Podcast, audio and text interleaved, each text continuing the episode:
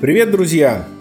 В этом году, 25 апреля, исполнилось 140 лет со дня рождения человека, ставшего, наверное, главной фигурой для отечественного коннозаводства в 20 веке. В сегодняшнем, пятом выпуске нашего подкаста поговорим о легендарном Семене Михайловиче Буденном. Такой громкий эпитет применяется к этому человеку безо всякого преувеличения. О нем буквально слагались легенды еще при жизни. Хотя и достоверных фактов биографии Буденного предостаточно, чтобы и самого этого человека назвать настоящей легендой. Итак, все в сборе, погнали. Семен Михайлович Буденный. Конное наследие маршала. Буденный прожил 90 лет. Причем событий, которые он застал в сознательном возрасте, точно хватит на пару томов учебника истории. В молодости он участвовал в русско-японской войне, а за два года до смерти мог прочитать в газете об успешной миссии советской межпланетной станции Марс-3. В период своего обучения в офицерской кавалерийской школе в Петербурге Семен Михайлович был свидетелем работы там великого Джеймса Филлиса, основоположника русской школы верховой езды и конного спорта. И этот же человек радовался золотому триумфу советской сборной по выездке на Олимпиаде 72 года в Мюнхене. Про таких, как Буденный, принято говорить человек-эпоха. В историю он, конечно, вошел весьма противоречивой фигурой, но в отечественном конозаводстве все однозначно. Буденный ознаменовал собой огромную эпоху. Семен Михайлович Буденный родился и вырос на хуторе Козюрин, ныне пролетарского района Ростовской области, в традиционно казачьем крае. И хотя его отец был выходцем из Воронежской губернии, то есть формально казачьих корней у Буденного не было. Но культуру донского казачества будущий маршал СССР впитал с детства. Он быстро стал самым умелым всадником в округе. В 1903 году, буквально сразу после своей свадьбы, подробнее об этом поговорим дальше, в 20 лет он был призван в армию. Служил сначала срочную службу в Приморском драгунском полку, там же остался на сверхсрочную. Участвовал, как я уже сказал, в русско-японской войне. В 1907 году, как лучший наездник полка, был отправлен в Санкт-Петербург для обучения в отделе наездников из нижних чинов офицерской кавалерийской школы. Пусть термин «наездник» вас не смущает. Это официальное определение, взятое из биографических источников. К рысистым бегам в данном контексте это слово не имеет никакого отношения. В тот период старшим преподавателем верховой езды в школе служил никто иной, как Джеймс Филлис, который, правда, в силу своего преклонного возраста уже постепенно отходил от дел оставив в России многочисленных учеников и последователей. В своем выпуске Буденный оказался одним из лучших. На смотре он получил первый приз, и, как рассказывал его сын Михаил Семенович, сам император Николай II жал ему руку. Он получил право продолжить обучение, но был вынужден вернуться на службу в часть. Год учебы принес свои плоды. Буденный стал настоящим мастером верховой езды и выезжал лошадей для офицеров полка, Делал он это не бесплатно. В те годы он мечтал накопить стартовый капитал, вернуться в родной хутор и построить собственный конный завод. Он скопил довольно крупную сумму, делится Михаил Семенович. Но, когда началась революция, сдал все деньги и присоединился к Красной армии. Он шутил по этому поводу. «Мне предложили младший чин в царской армии, но я подумал и пошел в маршалы». Впрочем, в царской армии у него был отнюдь не младший чин. Уже в 1908 году он имел звание старшего унтер-офицера, участвовал в Первой мировой войне, воевал на германском, австрийском и кавказском фронтах. Был награжден за храбрость Георгиевскими крестами четырех степеней и четырьмя медалями. Собрал полный Георгиевский бант, которым он искренне гордился всю жизнь. Грянула революция контрреволюционные восстания во многих губерниях, бесцеремонная интервенция бывших союзников по Антанте. Особенно неспокойно было на Дону, где собирались крупные силы контрреволюции. Здесь кровавой пеной вскипает гремучая смесь из классовых противоречий, и сословной розни казаков и крестьян, иногородних, к которым, как мы помним, по происхождению принадлежал и наш герой. В феврале 1918 года Буденный организовал Красный партизанский отряд из опытных кавалеристов. А меньше чем через два года появится Первая конная армия, легендарная и непобедимая. А ее командир Семен Буденный моментально превратится в главный символ победы красных в гражданской войне –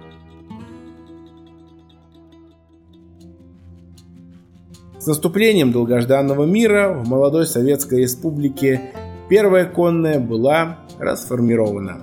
Семен Михайлович Буденный на долгие годы становится главным кавалерийским начальником Советского Союза, инспектором кавалерии рабоче-крестьянской Красной Армии. В лошадях он действительно разбирался очень хорошо. В воспоминаниях Семена Михайловича сохранилась очень известная среди конников история – не имеющая, правда, подтверждения в других источниках, но она красивая, так что давайте поверим. Как-то встретился нам под Полтавой осенизационный обоз. Лошаденки так себе еле тащатся. Смотрю я на них и вижу. Один конь, хоть и грязный, в теле плохом, но породистый. Скочил с лошади, подхожу к хозяину. Что за лошадь? Как она к вам попала? Понимаю, что никак она ему принадлежать не может. «Да, белые дали», — отвечает, — «взамен моей». У нее тавро царская корона. Опасались, видно, что лошадь с таким тавром у них отберут. Приподнял он сбитую спутанную белую гриву, а под ней действительно выжжены короны. Я говорю, давай и мы поменяемся. Дали ему взамен двух лошадей. Корона, обнаруженная под гривой, была тавром завода Султан Гирея, где разводили арабских лошадей. Найденная лошадь оказалась племенным арабским жеребцом-ценителем. А в 20 году бойцы конной армии в качестве трофея взяли полубрата ценителя белоснежного цилиндра, захваченного Врангелем в Стрелецком заводе. Врангель, по легенде, собирался въехать на цилиндре в освобожденную от большевиков Москву, так сказать, на белом коне. Впоследствии оба жеребца стали родоначальниками терской породы. Буденный негласно был признан главным по лошадям. Негласно, потому что официальной государственной должности, имевшей бы отношение именно к коневодству, он тогда не занимал. Зато он имел огромное влияние в высших военных кругах. Здесь-то он как раз занимал высокие посты. И, самое главное, репутацию одного из главных героев гражданской. Этого было достаточно, чтобы вместо конного завода, о котором он когда-то мечтал, фактически получить под свое руководство конную индустрию целой страны. Состояние этой индустрии, однако, не внушало оптимизма. 20 ноября 1920 года вышел приказ Реввоенсовета Республики о создании пяти военных конных заводов. Одним из первых был организован военный конный завод имени, ну, конечно, Семена Михайловича Буденного – которому отошли все земли известного клана коннозаводчиков в Корольковых Сальских степях. Еще один уже существующий военный конный завод Провальский был назван в честь Ворошилова, другой в честь Фрунзе. Был основан также и конный завод имени Первой конной армии. Впоследствии количество таких хозяйств, задачей которых было выращивание лошадей для военных нужд, еще увеличилось. 1921 году, например, был восстановлен почти полностью разоренный бывший завод Строганова, который теперь получил новое название – Терский конный завод. Спустя несколько десятилетий после упразднения кавалерии все эти хозяйства переключатся на режим мирного времени и станут базой для спортивного полукровного коннозаводства страны. Поразительно, но вплоть до окончания в 1932 году в военной академии имени Фрунзе Семен Михайлович не имел, по сути, никакого даже начального образования. Офицерская кавалерийская школа не в счет, это были фактически просто профессиональные курсы. Однако этот факт не помешал Буденному, в частности, курировать создание Московского зоотехнического института коневодства и конозаводства – на базе первого московского конного завода. У этого учебного учреждения была крайне интересная судьба, но это тема для отдельного рассказа. Конечно, главным памятником Буденному стала порода лошадей, названная его именем. Работы по созданию буденовской породы проводила большая группа селекционеров под его кураторством. На военных конных заводах велась работа и по выведению терской породы. Обе эти породы были официально зарегистрированы в 1948 году. В истории создания буденовской и терской пород в тени славы легендарного маршала сегодня часто остается имя человека, который непосредственно занимался племенной работой. Это Михаил Иванович Чумаков. Пожалуй, ключевая роль Буденова вообще в создании пород состояла именно в том, что он поручил этот процесс правильному специалисту. Кстати, своему служивцу по первой конной. Чумаков там был комбригом. В январе 22 года Михаил Иванович был назначен начальником по коневодству Сальского и Донского конных заводов. В 25-м управляющим конного завода имени Буденного, а еще спустя 8 лет начальником этого завода. Чувствуете, каким доверием Буденного пользовался этот специалист. Через два года, в 1935-м, Чумаков был первый раз награжден орденом Ленина за умелое руководство заводом. В декабре 1937-го он уже назначен начальником управления всеми военно-конными заводами рабочей крестьянской Красной Армии. В 1944-м Буденный снова представит его к награде, и Чумаков уже во второй раз получит орден Ленина за работу по разведению ценнейшего донского племенного поголовья. Ну и, наконец, в 1949-м Через год после регистрации буденовской терской пород Михаил Иванович Чумаков в компании с еще семью специалистами достаивается еще и сталинской премии. Ну, все, историческая справедливость восстановлена. Идем дальше. Помните, Буденный был достоин рукопожатия императора за высокие достижения в кавалерийской школе. Он был талантливым берейтером, а впоследствии стал вообще отцом советского конного спорта и оставался его бессменным покровителем не один десяток лет – уже в 22 году Семен Михайлович призвал кавалеристов активно заниматься конным спортом. Для начала было решено организовать 100-верстный конный пробег с заключительной скачкой на ростовском ипподроме. В пробег, кстати, вместе с группой командиров отправился и сам Буденный. Через год в первой конной армии вновь прошли соревнования, после которых был организован Центральный конно-спортивный комитет Красной Армии, председателем которого стал, естественно, тоже Буденный. В 25 году по его же инициативе прошли первые всеармейские конно-спортивные соревнования, а в 29 году открылась одна из первых конно-спортивных школ ОСО «Авиахим» – школа для гражданских лиц. Конный спорт в молодой стране Советов становился популярным. Буденный не уставал повторять, что хорошее развитие конного спорта необходимо для укрепления кавалерии. На периоде Великой Отечественной войны мы сейчас не будем останавливаться подробно, однако есть один эпизод, который ярко характеризует Буденова. В июле-сентябре 1941 года он был командующим юго-западного направления, стоящего на пути немецкого вторжения в Украину. В сентябре маршал отправил телеграмму в Ставку с предложением отвести войска из-под угрозы окружения. Он трезво оценил обстановку на фронте и не побоялся доложить Сталину о надвигающейся катастрофе на свой страх и риск. За что был отстранен Сталиным от должности командующего направлением и заменен на Тимошенко. Несколько дней спустя случилось то, от чего предостерегал Буденный. Войска Юго-Западного фронта терпели сокрушительное поражение. Есть расхожее заблуждение, что Буденный был лошадиным фанатиком и во время войны выступал за увеличение численности кавалерии в ущерб технического оснащения войск. Вот как это комментировал его сын. Он никогда не выступал против механизации войск. Он считал, что армии нужны тяжелые танки.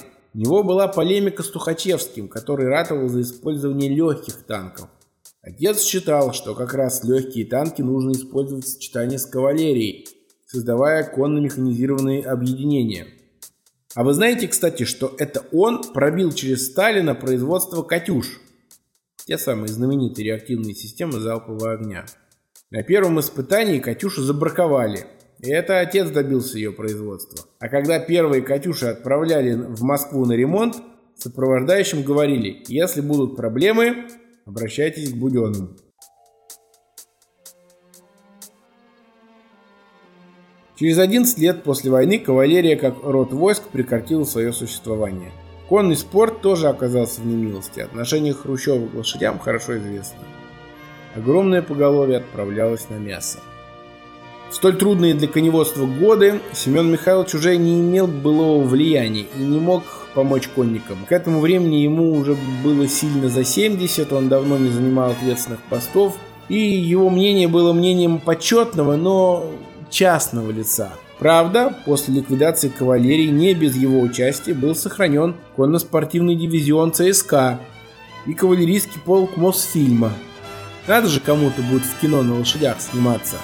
С большой долей лукавства пояснял он. После военные годы при содействии Буденного было возобновлено издание журнала «Коневодство и конный спорт». В течение нескольких лет он был его главным редактором. Под его руководством журнал увеличил свой печатный объем и тираж, стал более массовым. В 1967 году за активную работу в журнале Буденный был награжден золотой медалью ВДНХ. Забавно, но это единственная небоевая награда Семена Михайловича, связанная с лошадьми. Еще один, как мы сегодня сказали, глобальный просветительский проект, которым руководил Буденный – фундаментальный пятитомник «Книга о лошади». Диапазон тем поражает до сих пор. От одомашнивания лошадей и появления пород до испытаний на выносливость в пробегах под седлом. Эту энциклопедию по ипологии с 1952 по 1960 год составляла большая группа авторов, ведущих советских ученых, специалистов по коневодству. Неправильно было бы приписывать авторство книги Семену Михайловичу, но, само собой, без его участия такая гигантская работа не могла быть проведена. Даже в последние годы жизни Буденный продолжал уделять внимание конному спорту. На одном из публичных выступлений в 1965 году он говорил – ни в одной стране мира нет таких благоприятных условий для развития конного спорта, как у нас в СССР. Но, к сожалению, мы не все делаем для того, чтобы использовать имеющиеся у нас возможности для развития этого спорта, для повышения мастерства советских всадников. И это при том, что на секундочку, на тот момент у СССР в выездке уже было олимпийское золото Филатова в Риме и олимпийская командная бронза в Токио. До конца жизни с ним рядом были лошади.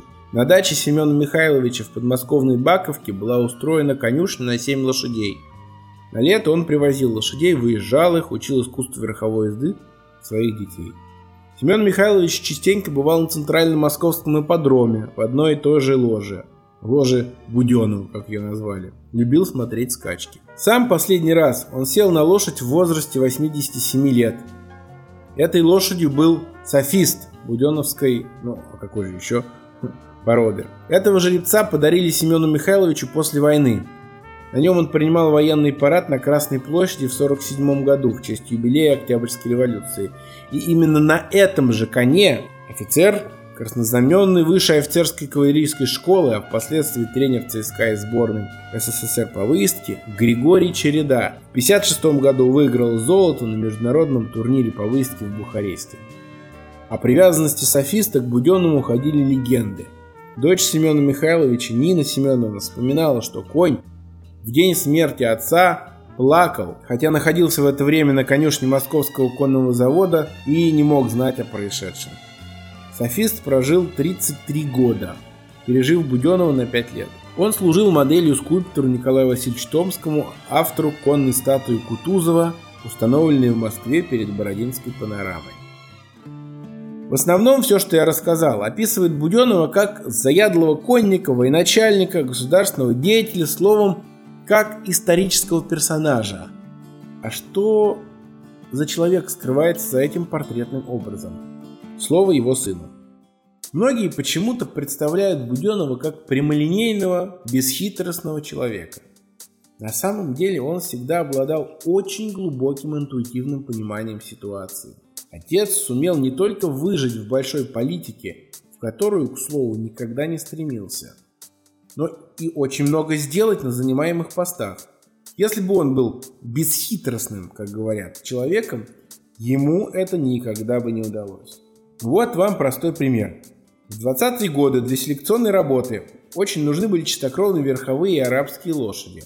Как раз в это время в Англии умер граф, которому удалось вывести из Аравии несколько арабских жеребцов, что было запрещено под страхом смертной казни. Кроме того, он содержал 15 чистокровных жеребцов. Начались переговоры с вдовой графа, но та наотрез отказалась продать коней в советскую Россию. Тогда отец послал ей в подарок роскошное манто из чернобурки. Женское сердце дрогнуло, графиня тут же согласилась на сделку. Так что на самом деле отец был тонким дипломатом. Есть про него еще одна легенда, будто бы в 30-е годы его собирались арестовать. Но он по одной версии бросился на оперуполномоченных с саблей, по другой и вовсе выкатил прямо из квартиры пулемет. Потом стал звонить Сталину, чтобы сообщить о заговоре. На самом деле этот анекдот появился уже во времена Хрущева и ничего общего с действительностью не имел. Что касается его личной жизни, здесь, конечно, есть о чем рассказать и чему удивиться. Буденный был женат трижды. С первой женой Надеждой Ивановной, казачкой из соседней станицы, обвенчался в 1903 году. Почти сразу у него началась военная служба и командировки от Дальнего Востока до Петербурга и обратно. Во время гражданской войны она служила вместе с ним, заведовала снабжением в медицинской части – Надежда погибла 8 декабря 1925 года, когда они жили уже в Москве. По официальной версии от несчастного случая в результате неосторожного обращения с оружием, что произошло вроде бы даже при свидетеле. Но как всегда в таких случаях возникают альтернативные теории. То ли это было самоубийство, то ли и вовсе убийство. Как бы то ни было, сам Семен Михайлович, мягко говоря, в трауре пребывал недолго – Повторно он женился по одним данным на второй день после ее гибели, по другим менее чем через год. Вторая жена Буденного, Ольга Стефановна Михайлова, была оперной певицей на 20 лет моложе супруга. Вела бурную жизнь с многочисленными романами и посещением иностранных посольств, привлекая пристальное внимание НКВД. Она была арестована в 1937 году по обвинению в шпионаже и в попытке отравить маршала. Следствие вынудило Ольгу Стефановну давать показания против Буденного. По ее собственным словам, подвергалась многочисленным издевательствам и насилию, была приговорена сначала к лагерям, а затем к ссылке. Вскоре Буденный женился в третий раз на Марии Васильевне, двоюродной сестре, арестованной второй жены при посредничестве своей же тещи. Третий брак оказался счастливым и многодетным. В 1938 году у них родился сын Сергей Семенович – 6 сентября 1939 на свет появилась дочь Нина, а 3 июля 1944 родился еще один сын, Михаил Семенович Гуденный. Именно его я сегодня несколько раз цитировал. Конником он знаком как последний председатель Федерации конного спорта СССР. В 1956 году произошел еще один интересный случай. Была освобождена вторая жена Семена Михайловича. При жизни Сталина Буденный не делал попыток облегчить ее судьбу, поскольку ему сказали, что она умерла в тюрьме. Но когда выяснилось, что она жива, он оказал содействие к ее освобождению, перевез ее в Москву и содержал. Буденного много раз упрекали в излишней горячности, в разгульном образе жизни, в пристрастии к спиртному и женщинам.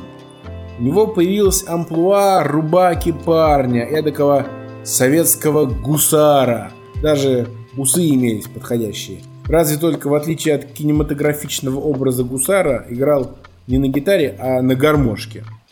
Но личные шероховатости и человеческие пороки, как правило, история готова простить людям такого масштаба.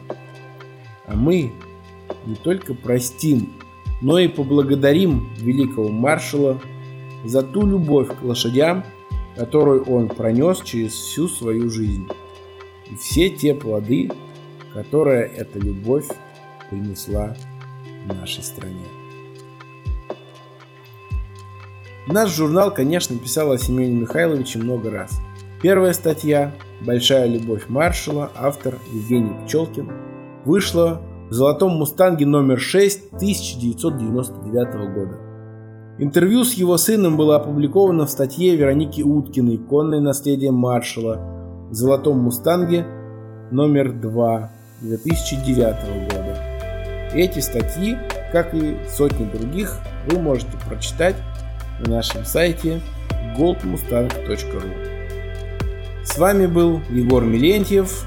До встречи в следующих выпусках.